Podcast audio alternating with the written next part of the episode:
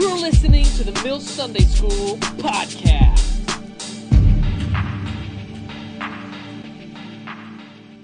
Would you open up your Bibles after you get done greeting to Hebrews chapter 8? Hebrews, the chapter 8. Are you guys sitting with fun people? No? Yeah, you are.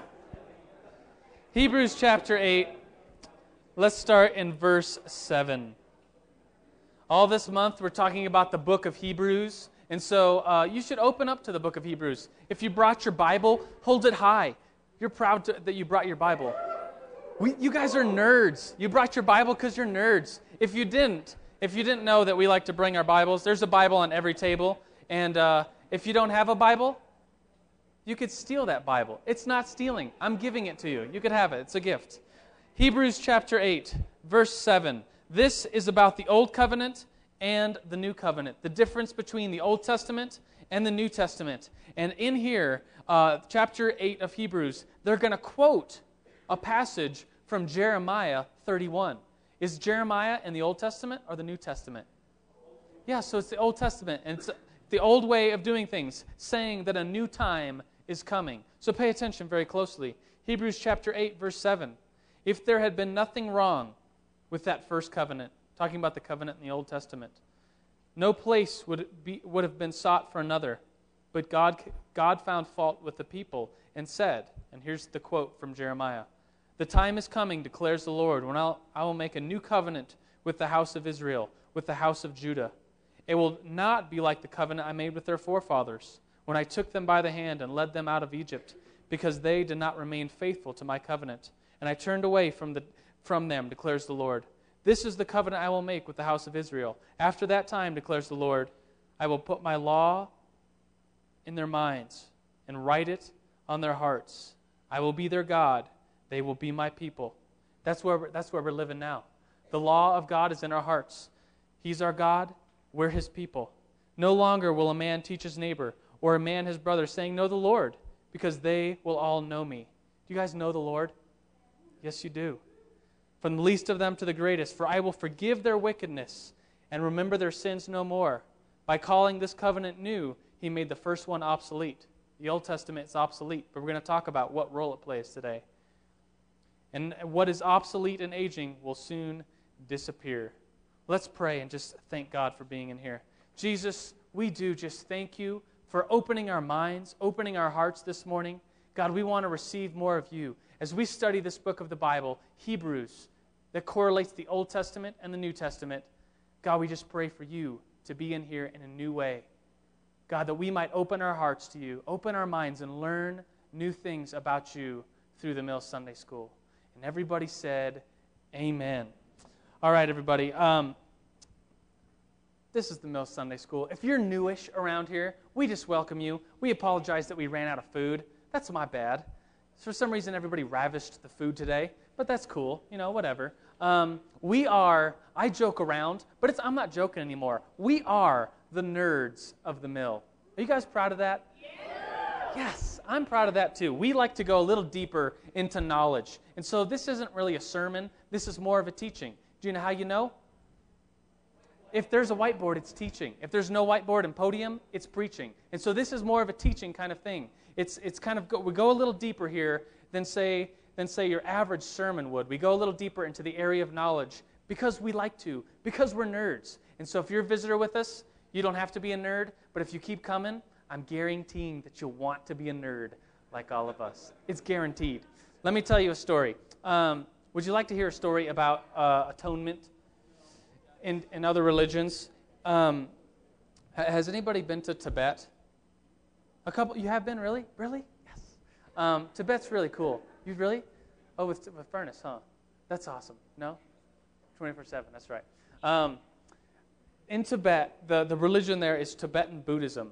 And if you go to Tibet, you will find that these people are very into um, kind of into this karma idea of make, doing good things in order that when they die, they believe in reincarnation, that they'll be in a better place after they die. After they die. So when you're first born um, into this world, you might come as like a little ant. And then if you're a good ant, you might come as like a, a bee. And then if you're a good bee, then you might come back as a bird or something. I don't even know how it all works. But that's just how it works in their religion. And people are reincarnated too. And so if you're um, like a carpenter, your hope is that if you do enough good things and you overcome the bad mistakes and the sins that you've made as a Tibetan Buddhist, if you've overcome those with good works, then you could come back as a monk. And then if you're a monk, you can come back as like a high monk, like a leader monk. And then after that, their great hope is they, that they will become nothing. They will become like a drop of water in the ocean. And that's really, it's kind of a sad religion because there's no like eternal destiny. There's no eternal life with God Himself. It's just they hope to, to overcome the world and all its problems, all its wickedness by becoming nothing. It's kind of sad, don't you think? In some ways, sad. Um, and so, what they do to overcome their sin, if they've made mistakes in life, and they, they would all say that they've made mistakes, what they do is they do um, they do good things, and then acts to overcome the, the bad things that they've done. And one of the things that they do is they do prostrations. They bow before the temple because they believe that the gods live in the temple. And so they'll bow all the way down. Should I do it for you? I'm not bowing to you, by the way. I'm just showing you what they do. They get all the way down on their hands and knees like this. Then they go all the way out. So they're on their belly. Can you guys see me in the back? I'm all the way on my belly. And then they get all the way up and they stand up and they bow to the temple again.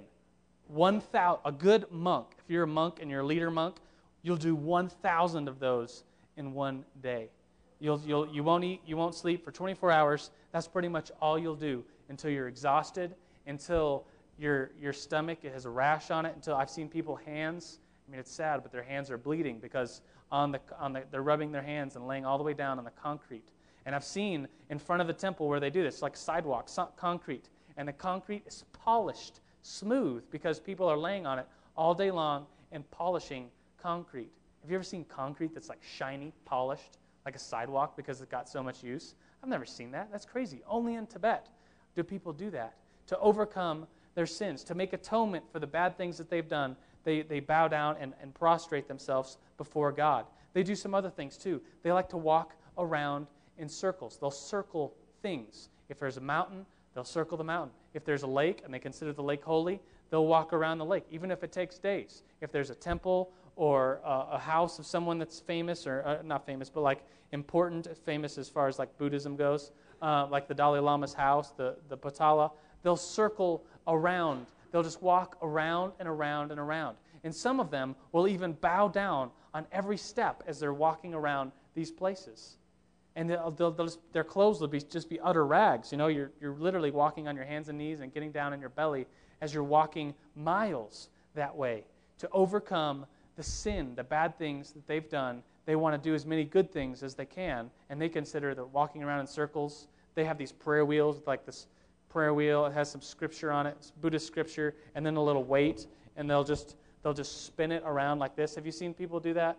maybe on TV or National Geographic or Discovery Channel, if you've never been to Tibet, they'll do that. They'll spin these things and walk around in circles for days in order to overcome the sin that's inside of them, to overcome so that the gods might look down upon them and have mercy and allow them to be reincarnated into something better.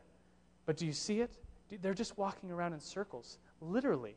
I mean, it, it kind of breaks my heart in some way that, that they're just walking around, that they think in some way walking around in a circle is going to save them from their sin. When I was in Nepal, there's this temple in Nepal that uh, it looks like the face of Buddha sticking out of the ground. It's kind of weird looking, but they'll walk around that as well. And some missionaries, probably Christian, definitely Christian ministries, probably came to that little area and ministered. And I think they gave out shirts. They gave out yellow shirts. And the Buddhist monks all wear yellow shirts and then the red uh, like over cloths or whatever it is. And so they had on yellow shirts. But I had, they had to have come from a bunch of Christians because in English, these yellow shirts said, Jesus is the way, the truth, and the light. it's so funny to me because here's these Buddhist monks doing their prayer wheel, wearing, uh, wearing their, their garb. And because it was a yellow shirt, they must have just thought that these people visiting from America or wherever they were from, I have no idea, were just being nice and giving them yellow shirts. Little did they know that it said, Jesus is the way, the truth, and the life on these shirts. And so, just this image of they're walking around literally in circles, thinking that that is going to save them. when it's so close that it's printed on their shirts that Jesus is the way, that you don't need to walk around in circles. You don't need to bow down until you're bloody in order to have salvation. It's through God. Yeah, last week I talked about how karma is, is like this way of, of keep on doing things in order in hopes that you might have good things happen to you. But our God is a God of grace. He pulls people out of karma and says, you know what? You think if you do good things, good things are going to happen. You do bad things, really bad things are going to happen to you. But I'll pull you out. God pulls us out when we're sinners. He pulls us out by the love of Jesus Christ and sets us in a high place so that we don't have to bow down and get bloody in front of a Buddhist temple or walk around in circles. Isn't our God awesome? Is he? Yes, he is. I think so too. And so I want to talk to you about uh, first on your notes um, how, how atonement works. I think I left this out, but if you're taking notes, it would, it, would be right between, um, I guess it would be kind of part of review. This is part of review of what we're talking about as part of the book of Hebrews. Um, I guess before, let's just talk about the book of Hebrews, just in case you weren't here last week. Who wrote the book of Hebrews?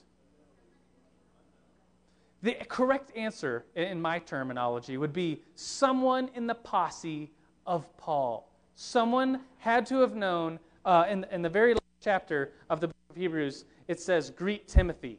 You know Timothy, right? He's in the Bible. Who hangs out? I mean, who is Timothy's mentor? Paul. And so we think, a lot of scholars think, um, that either Paul wrote this book and somehow the address got ripped off, because every other book of the Bible that Paul wrote begins with Paul, a servant of Jesus Christ. to Colossians, to the Corinthians.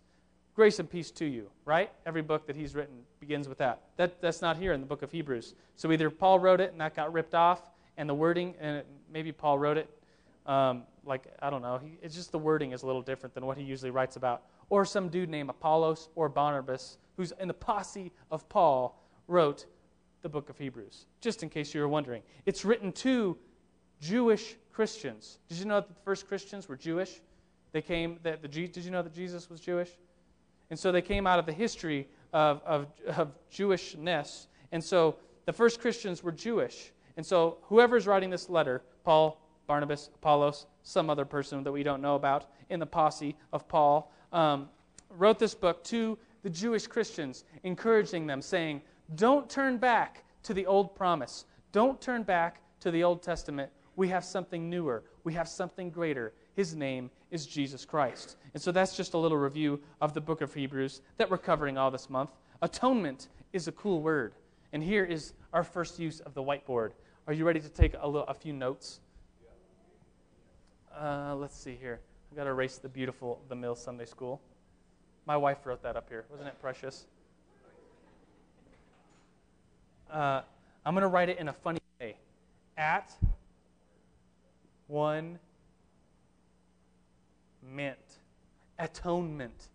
Very rarely, in theological terms, will the term have its place of origin as English. Almost all theological terms come from Latin or Greek or some other cool language. But atonement is an English word. It means to become at one mint. and mint is like the noun form of um, like excitement uh, treatment. You're being treated with treatment to become at one. So, this is really the process of becoming at one. Atonement, that's where it comes from. I'm not just making this stuff up. It's pretty cool. So, atonement is be, being, come, being one with God Himself because we're imperfect beings. How many of us have made a mistake sometime today? How many of us have made a mistake sometime in our life? Every hand should go up. So, how is it that we could become one with God? How is it that we could become one with a perfect being that created the world? Well, the idea, the theology, we use the term atonement and how that works. And in the Bible, Christianity, the Old Testament, is very clear that there has to be blood. That there has to be blood for atonement. You don't have to walk around in circles. You don't have to um, uh, bow and prostrate yourself before a temple like the Tibetan Buddhists think.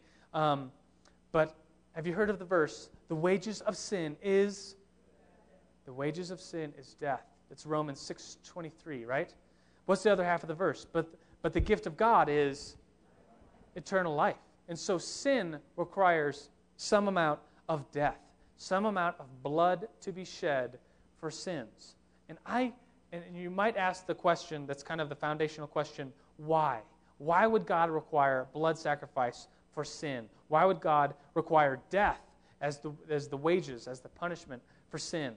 And I would love to just give you the answer and be like, oh, this is clearly the answer as to why God thinks this way.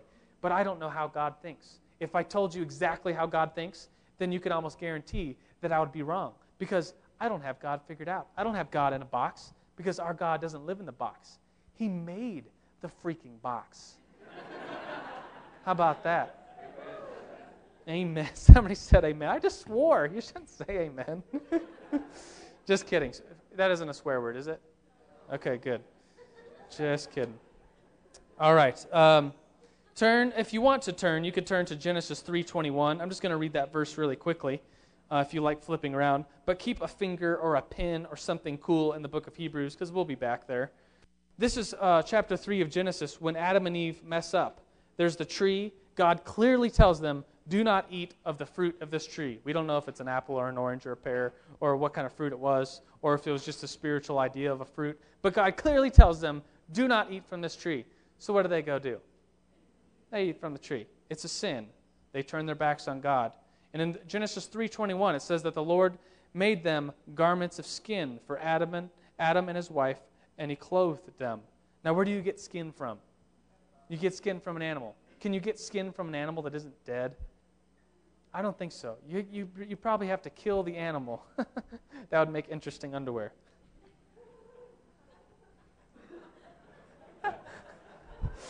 That's so dirty. That is the dirtiest thing I've ever said in my life. Um, strapping like a cat on.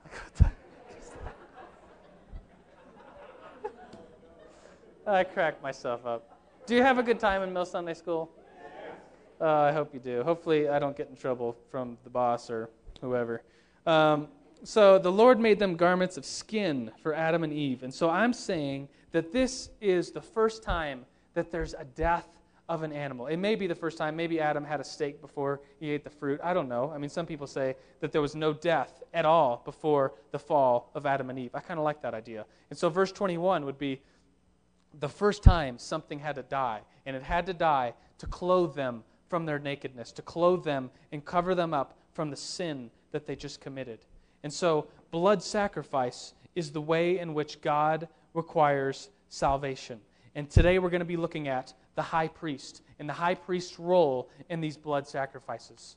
So, um, the Old Testament has some dudes called high, uh, priests and high priests. Do you guys know what a priest is? A priest, and some of us might just know what a priest is. Oh, yeah, a priest is just a guy that, that does cool stuff. Well, in the Catholic, if we were Catholic, we would know exactly what a priest was. Was anybody raised Catholic? Came from a Catholic background? Me too. And so when I was a Catholic little kid, I had a really good idea of what a priest was. The priest was the guy that had the holy garb on, had usually a white, big robe. He was the one that preached.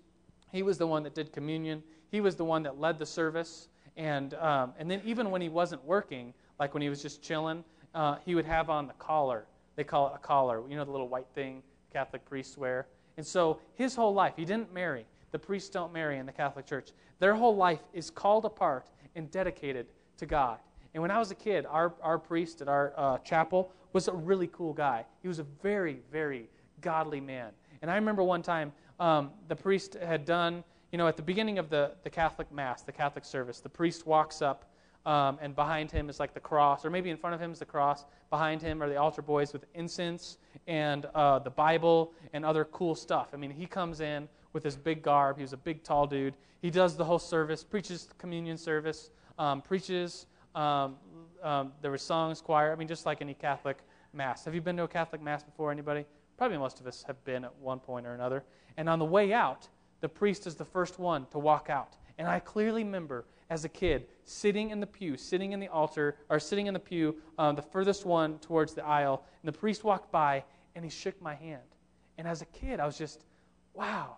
And I really felt like, and, and, and really what the priest's job is, is he stands before humans and God. He's like the mediator between, he's, it's his job, his role to stand as a mediator between God and humans. And so, as, the, as this man in this big white robe passed by, I put out my hand and he shook my hand and smiled, and I did not want to wash my hand ever again. It was just, to me, it was just so cool.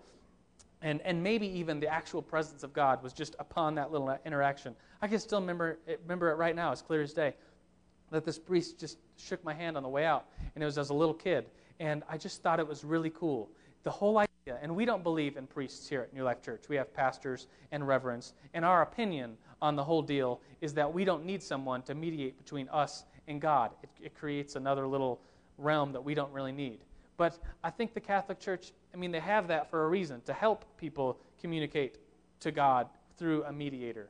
I mean, I disagree with it personally, but the Catholic Church, they, they just have that character. And so as a kid, I just remember that time, shaking that dude's hand, the priest's hand, and thinking, I had just been touched by a man of God. I thought that was really cool. In the Old Testament, that's what the priest did. He stood between the living and the dead. He stood up and made sacrifices for people.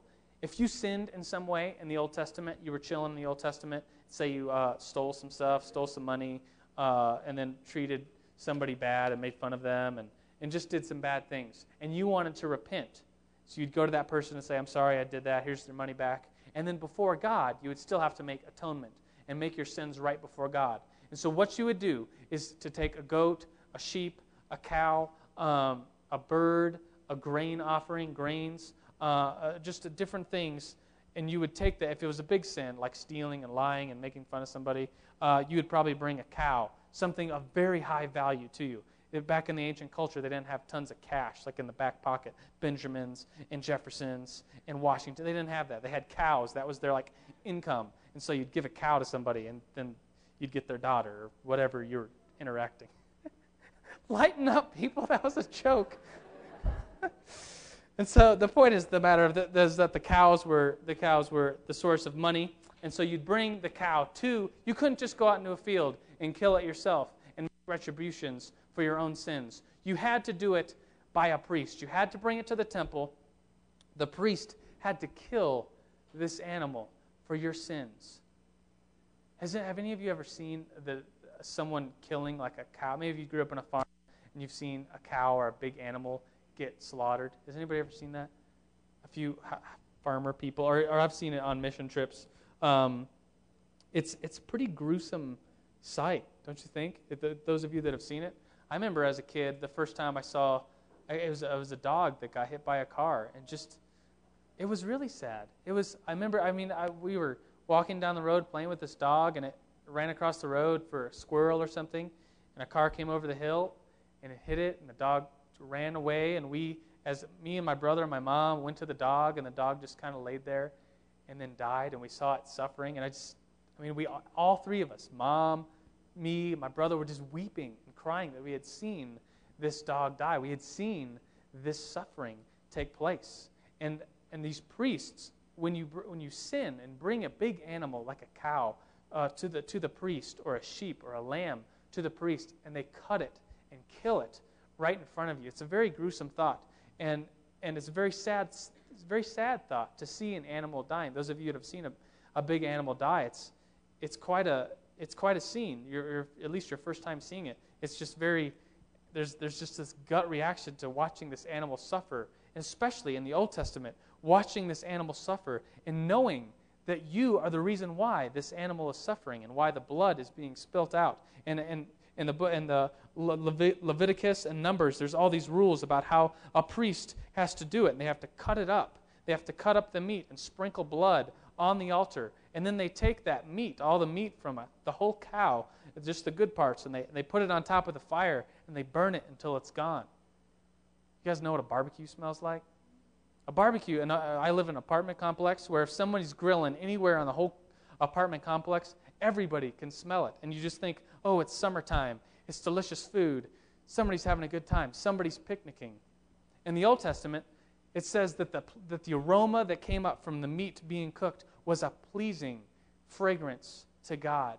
And I think, in the same way that we think of a barbecue and we smell meat cooking, maybe in the Old Testament, people thought of their sins being that the sins were somebody's sins were being paid for, that a death was being that a death was happening to pay the wages of their sin. And, and in the Bible, it talks about how that smell was a pleasing smell to God. It's kind of a cool image, don't you think? I mean, kind of a gruesome image of the death, but then the, the burning of the meat is like is like a barbecue. Anybody not like a barbecue? How could you not like a barbecue? um, here's some more rules about the priests. A priest just couldn't get up and, and put on some jeans and a t shirt and go out and make some sacrifices. They had very special clothing. There's whole chapters dedicated to what the dudes have to wear in the Bible. All these different layers, all these different jewelry, the hats, the, the, the overgarments, the ephods. They had to wear special stuff. They had to separate themselves from the culture. Priests in the Old Testament couldn't cut their hair. They couldn't uh, shave their beards. And so they had the big, long beards. They had big, long hair. They, could, they weren't allowed to shave their hair or cut their beards. They, they were not, and this might seem, um, this might seem harsh, but if, if, if a priest was handicapped, but in some physical way, he could not be a priest. If he's got into an accident and you know, disformed his arm or something like that, or if he was born that way, he wasn't allowed to be a priest. In our, in our world, in 2007, you know, that, that's just mean. Well, why would God, God not use someone that's handicapped? Does God use handicapped people? You're dang right he does. Of course he does. But as far as representing God himself, these priests had to be perfect in body. They couldn't have damage, uh, damaged arms or, or whatever. They just they had to be perfect in body. They had to be they had to look sharp with all these clothes on. They couldn't just be anybody. You couldn't just apply to be a priest if you're like, I don't know what I'm going to do, college priest. You couldn't just sign up to be a priest. You had to be uh, part of the Levitical family. Do you want a quick lesson on uh, Abraham had many sons? Well, that you can't see that. I need the, I need the black. Abraham. Who is Abraham's son that we all know? Yeah, Isaac and Ishmael. Isaac, whoops. Isaac. And then who was Isaac's son? Jacob. You guys are good. Of course you knew all that stuff. And then how many sons did Jacob have? He had 12 sons. 3, 7, 8, 9, 10, 11, 12. One of those sons was Levi, L E V I. And he uh, was one of the sons. You had to be a son of Levi. You had to be a great, great, great grandson or on Levi, you had to trace your history back to the tribe of Levi to be a priest. You had to be part of that of heritage of that family to be a priest. And that you just this whole idea of making someone that the mediator between God and us was very important to God. And if a priest messed up in some way, let's say they got up in the morning and they wore their jeans and their t shirt and they were making a sacrifice, do you know what the punishment would be for that priest? They would kill him. He would have to die because he treated as uh, he treated a, a, holy thing as unholy. He was just joking around. He got up and, and put on his PJs, had his t-shirt and jeans on, and he's making sacrifices, standing between us and God. The punishment was death. And this is all in the Old Testament. It's just, if you read through Genesis, Exodus, Leviticus, Numbers, Deuteronomy, you'll see this over and over again how important it is for priests to be set aside from the culture to make the mediation between um, people and God. But, ladies and gentlemen, guess what? In the book of Hebrews, it says that all those rules, all those sacrifices, all those bulls, all those lambs, um, sheep, doves that were killed, do you know what? You know how many sins they actually covered? All that blood actually covered no sin. Think about that for a second. Why were there all the rules? Why, were, why did a priest have to do all this stuff and, and wear all this stuff to make a sacrifice? If you read, there's so many rules and regulations about how the animal must be killed, how the blood must be sprinkled, how the food and, and the meat must be burned up. And so, why did it really not account for anything? Let me prove it to you. You're, you might be thinking, well, maybe it covered some amount of sin. Look at Hebrews 10, chapter 10, verse 1. Hebrews chapter 10, verse 1. This is referring to the Old Testament, to the Old promise. And it says that the law, and the law is Genesis, Exodus, Leviticus, Numbers, Deuteronomy. It's all the ways in which sacrifices and stuff has to be carried out. And it says that the law is only a shadow of the good things are coming, not the realities themselves. For this reason, it can never, by the same sacrifices repeated endlessly, year after year, make perfect those who draw near to worship. It was a part of obeying God. That's what it was all about. It actually didn't make you perfect. If it could, why would they have not stopped being offered? So if, if a sacrifice did make you perfect, then why would, why would you have to offer more stuff? Why would you have to kill another goat the next day if you messed up? For the worshippers would have been cleansed once and for all and would no longer have felt guilty for their sins. But those sacrifices are an annual reminder of sins. Everybody say, reminder of sins. That poor cow, that poor sheep being killed and cut open was a reminder. Its suffering, as it was, what does the sheep say? Bah, bah. That's a good job. As a sheep is doing that, suffering, it's a reminder of your sin. That that blood that's being sprinkled on an altar is a reminder of your sin. Verse 4 of, of Hebrews says, Because it is impossible for the blood of bulls and goats to take away sin. Therefore, when Christ came into the world, he said, Sacrifice and offering you did not desire, but a body you prepared for me. With burnt offerings and sin offerings you were not pleased. Then I said, Here I am. It is written about me in the scroll. I have come to do your will. And so the question has to be asked, and I've already been asking it in, in different forms. Why in the world were all those cows killed? All those sheep killed? I think the, the only answer that I could kind of get to is, is the idea that they were a, a reminder. We had to look upon those animals being slaughtered as in our faith and say, as much as this animal is suffering and dying and paying the price for my sin, God is suffering and dying and, and needs to pay the price for my sin. It's a, it's a, it's, it's kind of like this. I thought about this this morning as, a, as I was kind of preparing this lesson. I thought about Adam and Eve, and they sinned, and God made them the garments of skin to, to, to wear. He had to kill an animal to get that skin. What if back then God would have just sent Jesus Christ, and we didn't have that whole period of the Old Testament? I was just kind of thinking about this by myself as I was preparing. And I thought, you know what? That wouldn't, that wouldn't have had reminded us of sin. We could look back and look at the Old Testament and see how these people, day after day, year after year, had to bring animals to the temple of God and watch them suffer for their sins. It was a reminder of their sin. It was, it was this whole process, this whole old covenant with God to show that a new covenant was coming. And the passage that we began Sunday school with talked about how in the Old Testament there was hope for something new that was coming. And that hope is the one, the only, the high priest of all high priests. His name is Jesus Christ. Do you know him?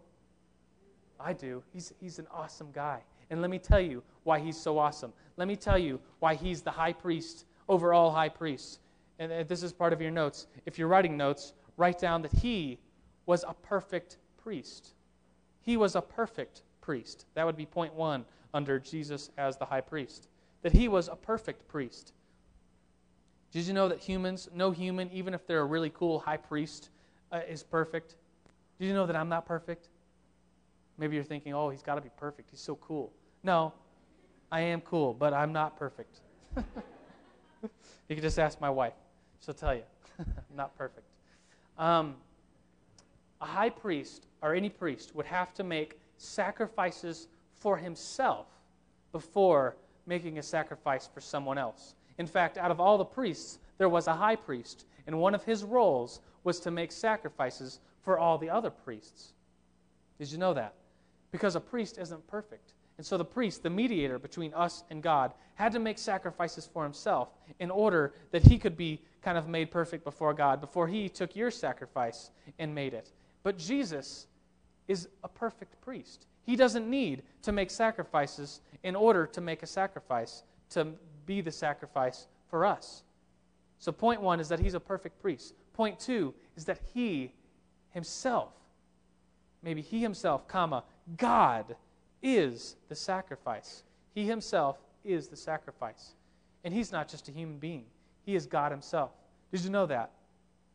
As Christians, it's core to our doctrine that we believe that Jesus wasn't just a good guy, he wasn't just a good teacher. He claimed to be God himself. And the fo- core fundamental beliefs of Christianity says that Jesus was God himself. He made a sacrifice. He was a perfect priest, and what he sacrificed was not just another animal like in the Old Testament. He sacrificed himself. He sacrificed his own body, and he was God. That, that's what makes Jesus the high priest over all other high priests. Don't you think he's cool? He's perfect. He's really cool. Turn to your neighbor and say, Jesus is all right with me. Just like the song. You know it, right?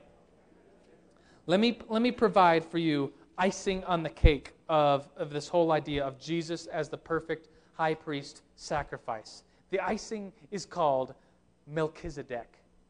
Have you heard of Melchizedek before? Do you know who he is? You're probably like, uh, I've heard the name, but I have no idea where he's at in the Bible. He's in Genesis. If you want to turn there, you can. Genesis 14. It's not a very big passage, but don't forget to keep your finger or a pen or something uh, in the book of Hebrews because we'll turn right back to there. But Genesis 14 talks about Melchizedek. He's kind of a random dude in a random passage. Genesis 14, uh, specifically verse 18, 18 19, 20. so Abraham's chilling. God's about to kill uh, all of Sodom, Gomorrah. And it says in verse 18 that Melchizedek, king of Salem, isn't that a cool name? Don't you want to name your boy Melchizedek? That'd be sweet. Or even girl. I mean, it's such a cool name. It's either or, in my opinion. then Melchizedek, the king of Salem. You know where you know what Salem is? Salem is ancient Jerusalem. Think about this image real quick. Before this is Genesis chapter 14. This is before Moses. This is before David. This is before the temple. This is before Moses. This is before all that. There's just some dude named Abraham. We know him. We love him. He's chilling and, and, and walking around, and it says Melchizedek, king of Salem. And Salem is going to become Jerusalem. That's just kind of a cool image. King of Salem brought out bread and wine. He was the priest of God Most High, and he blessed Abraham, saying, Blessed be Abraham by God Most High, creator of heaven and earth. Be blessed, God Most High, who delivered your enemies into your hand. And then it says that Abraham gave him a tenth of everything that he had to this random king of Salem but it says that he was a priest of the Most High God. And let me tell you why that's so cool. Because in the book of Hebrews, you could turn back to Hebrews just kind of, because uh, we're kind of done with that passage. I mean, that's really all there is about Melchizedek in, in the Bible as far as, as far as his story. And so in the book of Hebrews, the term priest, did you know the term priest is used 37 times in this small book? Is that a lot? That's a whole lot. 37 times to use the, the word priest in one book is a big deal. The, the, he uses, whoever wrote this uses the term Melchizedek quite a few times to say that Jesus is in the order of Melchizedek.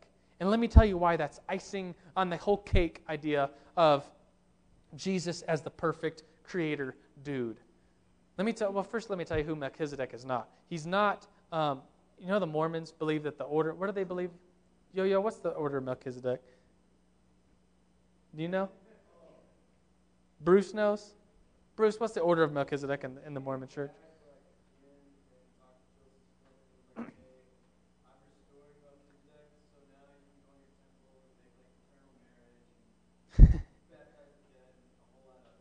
Sweet. So you like them or don't like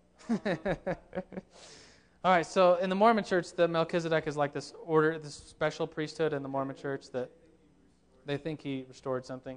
Anyways, that maybe you've heard of Melchizedek through that maybe that's just a random rabbit trail, but let me tell you who Melchizedek really is. He's the guy that comes to Abraham. Melchizedek.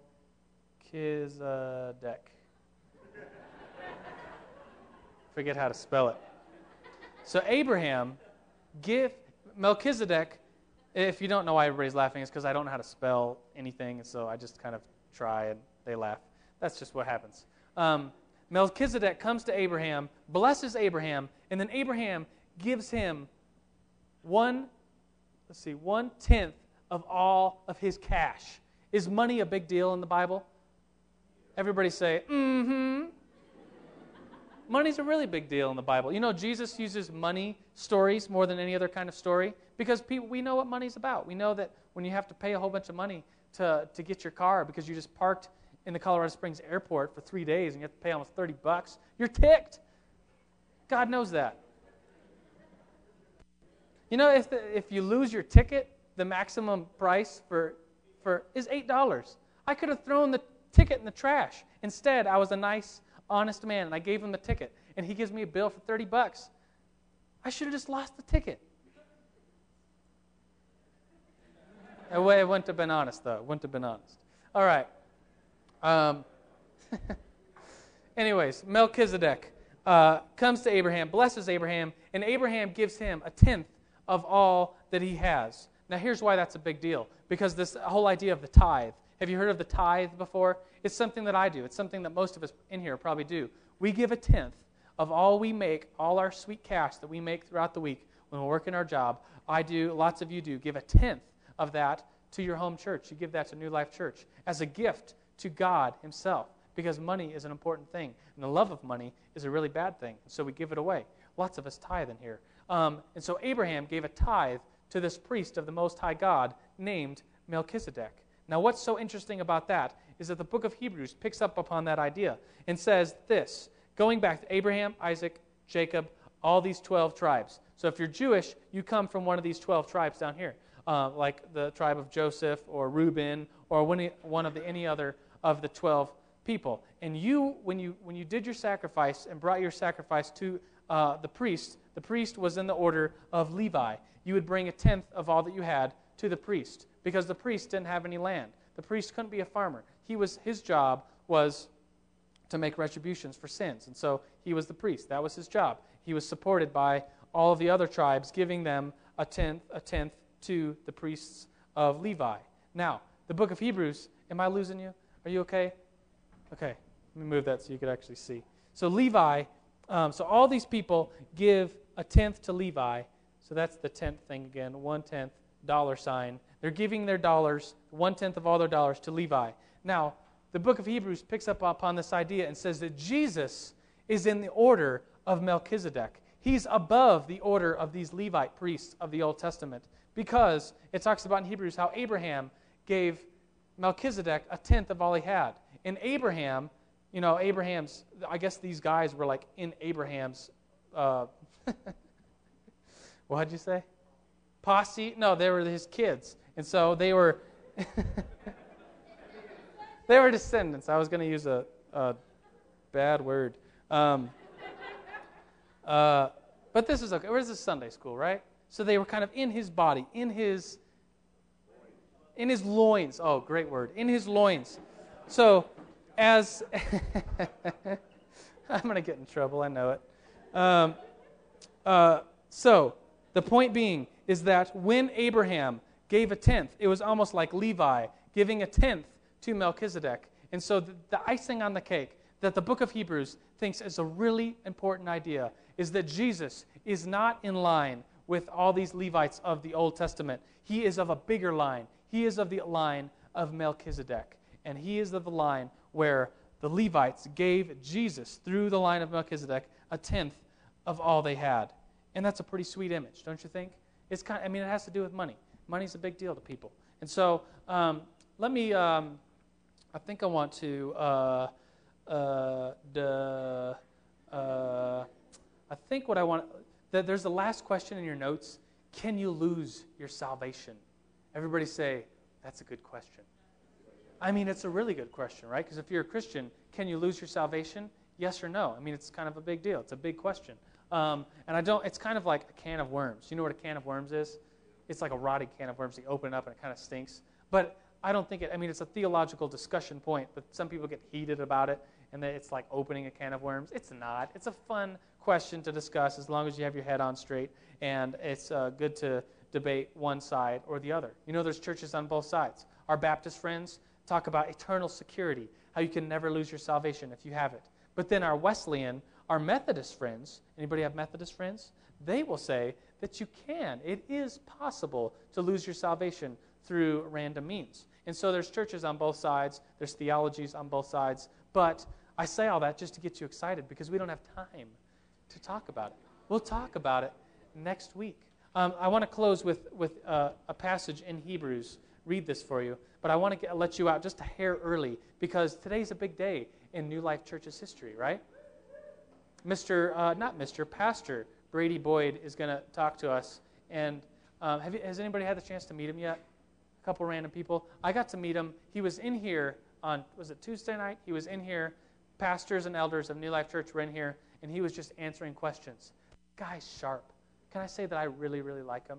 He has a vision for New Life Church that, that transcends where we've gone in the past, where we've been in the past. He wants us to bring us somewhere into the future of New Life Church, in this vision that I believe God has given him. And the pastoral selection committee believes that he's the one. I mean, they selected him, right? That's how the process works. So he'll preach three times, and then at the end of those three Sundays, what's three Sundays from now? 27th. Um, we'll get to, is it Monday or Sunday? They'll explain all this. I don't know what I'm doing, wasting my time explaining it to you, because they'll explain it really well and better than I ever could. You'll get the chance to either vote if you're a member, if you've tithed. Remember this whole tithing thing? Kind of important still today. If you've given money to New Life Church last year, then you're considered a this year a voting member, and you'll just get to vote thumbs up or thumbs down for Brady Boyd. You won't get to vote in another candidate. It's not like an election. It's a spiritual election, like um, like we, we, talked about last last Sunday morning. And um, so I just said, well, so we end a little early so you can get a seat because I think it's a little crowded in there. And um, I just kind of like him. You know, at the end of his talk, he just said, I want to tell you something. And he stood right here and he said two words. He said, I'm sorry. And as the pastors and elders were in here, I started crying. They started crying. Because just two words. He said, I'm sorry. And he knew this just the past that this church has, has been through these last nine months. And, and for some reason, he said, he didn't cause any of that. You know, he's kind of the guy that, that might help us into the future and lead us in a direction and, and have vision for this church. And he, he said he was, he was sorry. And that for some reason, those two words just hit me in all nine months of the, you know, as, as a pastor at New Life Church, all the, you know, in some ways embarrassment of saying that I'm a pastor of New Life, you know, that he was saying he was sorry for that. And I don't need to be embarrassed that I work for New Life. I work for New Life freaking church. It's a sweet church. It's an amazing church. It's a church that's growing. It's a church where God Himself is our leader. And so as we as we either elect or don't elect Brady Boyd, he's just a man. He's just a man. God is our leader. And God is our high priest. Jesus is our high priest. So open, if you want to read along, read along with me Hebrews chapter 7, verse 11.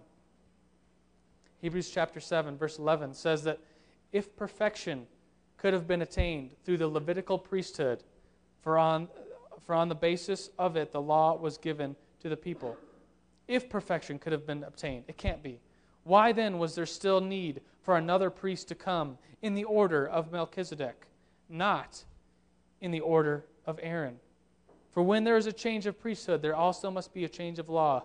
He whom these things are said belonged to a different tribe, and no one from that tribe has ever served the altar. He's talking about Jesus and his line, this, this, this idea that he's in the line of Melchizedek spiritually. For it is clear that our Lord descended from Judah. And in regard to that tribe, uh, tribe, Moses said nothing about priests. Jesus wasn't supposed to be a priest because he wasn't a Levite. He was from the tribe of Judah, right? Just kind of thinking about it in the natural form. Verse 15 says, And what we have said is more clear if another priest, like Melchizedek, appears, one who has become priest, not on the basis of regulation to his ancestors, but on the basis of power, but on the basis of the power of an indestructible life for it is declared, You are priests forever in the order of Melchizedek. The former reg- regulation has been set aside. It was weak and useless. The whole thing, the whole priesthood, the whole animals getting killed was weak and useless. For the law made nothing perfect. And a better hope is introduced by which we draw near to God. And it was not without an oath. Others became priests without an oath, but he became priest with an oath when God said to him, The Lord has sworn and will not change his mind, you are priest forever. Because of this oath, Jesus has become the guarantee of a better covenant. Don't you believe Jesus is, is a better covenant? Me too. He's a perfect God being sacrificed on the cross for our sins. Let's just pray to him. Jesus, we just thank you right now for your sacrifice. That image, it's almost gruesome image of you on the cross, suffering, suffering like an animal on a cross, being killed and slaughtered like an animal. But God, that's the representation of, yours, of our sins being atoned for once and for all because you were perfect. You were God on that cross as you suffered. And so, Jesus, we can't do anything but just thank you right now. Thank you for that salvation. God, as we leave here and we, when we get uh, into the service and Brady Boyd preaches to us, God, I just pray that you will open our hearts and minds to what you alone want to do, Jesus Christ. We open our hearts and minds to what you alone want to do. Your will be done, Father. And so we thank you, we praise you, and we leave here rejoicing. Everybody says, Amen.